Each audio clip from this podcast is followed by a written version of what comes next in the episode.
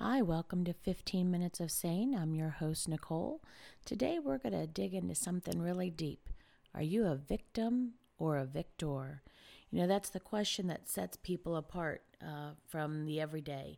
You know, the people who walk around with a chip on their shoulder or the people who walk around with a smile on their face. And so I pose that question frequently to people I counsel. Are you a victim or a victor? Because that determines how you're going to attack the situation. There are even some experts, if you want to call them that, who think that a victim and a victor both have the same mentality of a victim, but one is the world is out to get me, and the other is I'm going to get the world before they get me. I disagree, though. Uh, I, I think that a victim does think the world is out to get them. They think the world is against them, everything is an obstacle. They blame others for their failures. You know, they think that um, in order to succeed, they have to have a handout um, or even a hand up, and they're never satisfied. They're always looking for something more. Everybody owes them something. Uh, they're happy to live off of other people. Uh, they are bitter all day long. Um, and they uh, only see the doors that are closed. They don't see the windows that are opened. Um, those are victims. Uh, they're pessimistic, they're negative, uh, they give up quickly, they have very few friends, and in fact, their personality is a repellent to people who might would be their friend. Um, they're always fighting, fighting for something that they perceive as an injustice or that they're entitled to, their rights. Uh, you know, they just are really just for lack of a better better uh, description, they're just yucky people to be around. And then there's the victors in the world. The victors um, believe that the world needs whatever they have to offer. Uh, they see obstacles as an opportunity. They take personal responsibility for success or failure. So if they, you know, really stink at something, they look and go, What did I do wrong so that I can make it right the next time? Instead of, Well, that person, you know, just had it in for me or you know the teacher doesn't like me that's why i didn't get the good grade or um, you know i didn't get the spot on the team because i'm not the coach's favorite or you know what have you um, so a, a victor also makes do with what they have to succeed. So, you know, if you um, want to succeed in life, you have to look at every opportunity and uh, every chance you have to make the most of it. Um, a victor is uh, willing to see life uh, with uh, rose colored glasses. They see the good in people, they see the good in things. They're willing to uh, look at ways that they can bless other people. You know, what can they do to make somebody else's life better? Um, and when they end their day, they're satisfied. They're happy with whatever they've accomplished because every day they look for ways to make the most out of a minute. If they can squeeze a minute and a half out of 60 seconds, they're going to do it. They are just really um, looking for opportunities to succeed, to be better, to get the things done that they need to get done. And they do that with a positive attitude, optimism in, in their um, vision on uh, life and uh, obstacles that present itself. We all go through life where we you know, run into speed bumps, and a victim looks at a speed bump and turns away. A victor looks at a speed bump and says, "Let me build a bridge to get over it." Um, and so, my question to you is Are you a victim or a victor? You may not even be aware you're one or the other. You may be just one of those people who's happy go lucky and you didn't even realize that people looked at you as a victor.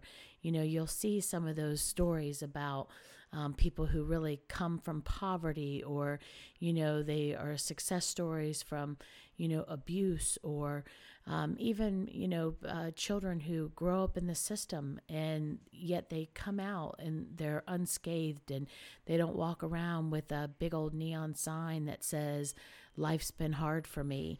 They walk through life and they think, hey, this is the cards I was dealt. Let me play the best hand I can play. And oftentimes, what you'll find out is um, you're surprised to hear the rough life they've had, the rough start they've had, uh, the challenges that they've had to endure, the abuse that they've endured, the poverty, the hunger, the whatever.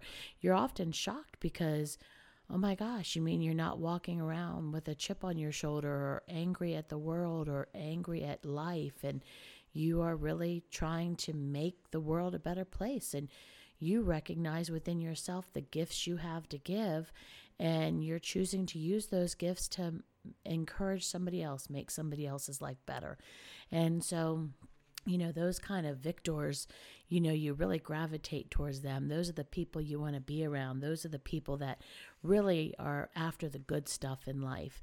And then there's the victims in the world that just really suck you dry with their negativity and their pessimism and, you know, the big, huge chip on their shoulder. It's really hard to sit next to someone who's got this huge scab on their shoulder that you can't even get by them because they're carrying that around like it's a lifeline. Um, and when I look at people like that, I, I feel pity, of course, but mostly I, because I choose to be a victor in life, I look as uh, for opportunities to show them a better way. You know, I really try to encourage them to make better choices. You know, if their if their struggle is, you know, organization, well, I am the multitasking organization queen. I will help you make a schedule that you can succeed with.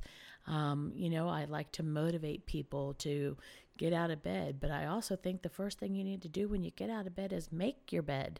You know, when you start your day uh, where you're just running late, you've missed your alarm, you're not prepared for the next day, you're behind the eight ball. And it's really hard to pull yourself out of that when you're down in the trenches of just ugly.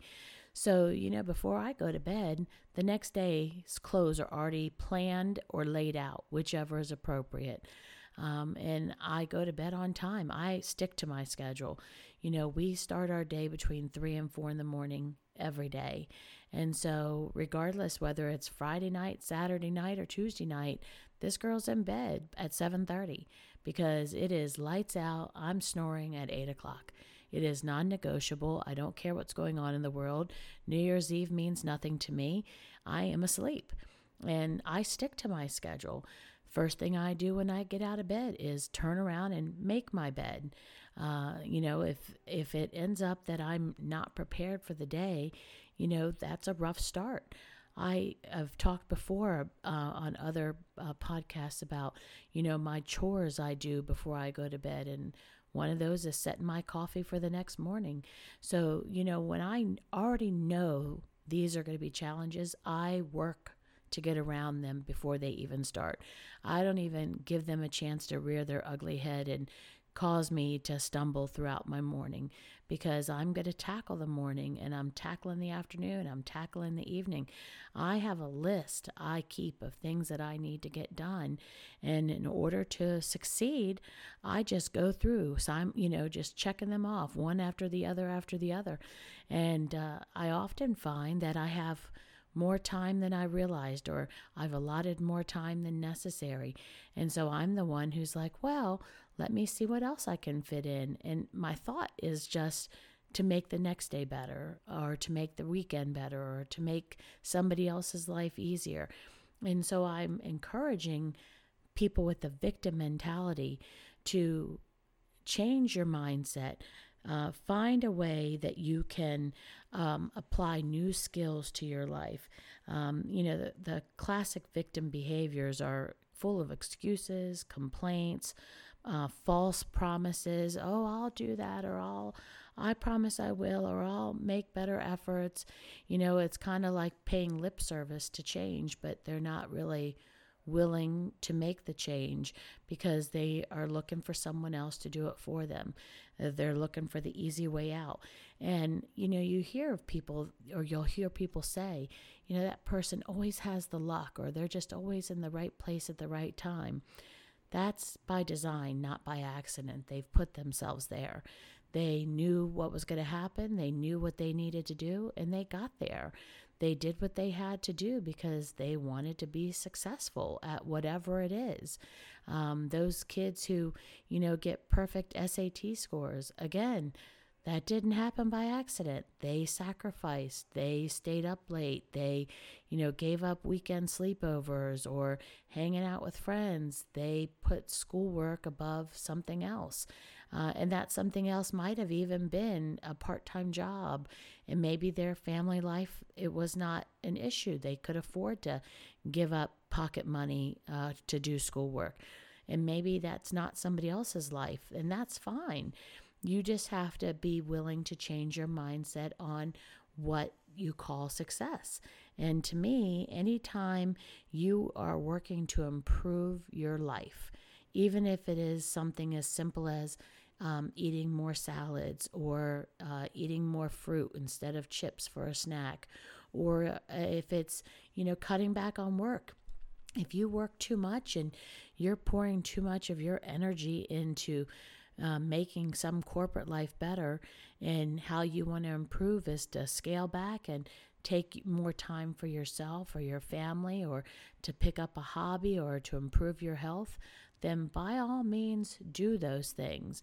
You know, I can assure you, no matter what your job is or how important you think you are, when you're gone, that job will be filled. Life will continue on. The world keeps turning. It doesn't stop on its axis because you've got the flu. People may act like that. People may think that, but the reality is, if something happens to you tomorrow, someone else will be sitting in that job by the end of the week. So, do what you have to do to improve yourself for yourself, but be your own judge and be your own ruler. Don't measure yourself against what the Joneses are doing or what Lisa's doing or John is doing or how successful you think they are. If you think your life is a success, then it is. But if you think it's not, you need to choose. Do you want to be a victim of life and go around with the status of, well, my life sucks, but you know, whatever? Or do you want to think, okay, I'm not really satisfied with what's going on in my life. Now let me take a, an analysis and see what I can do to improve it.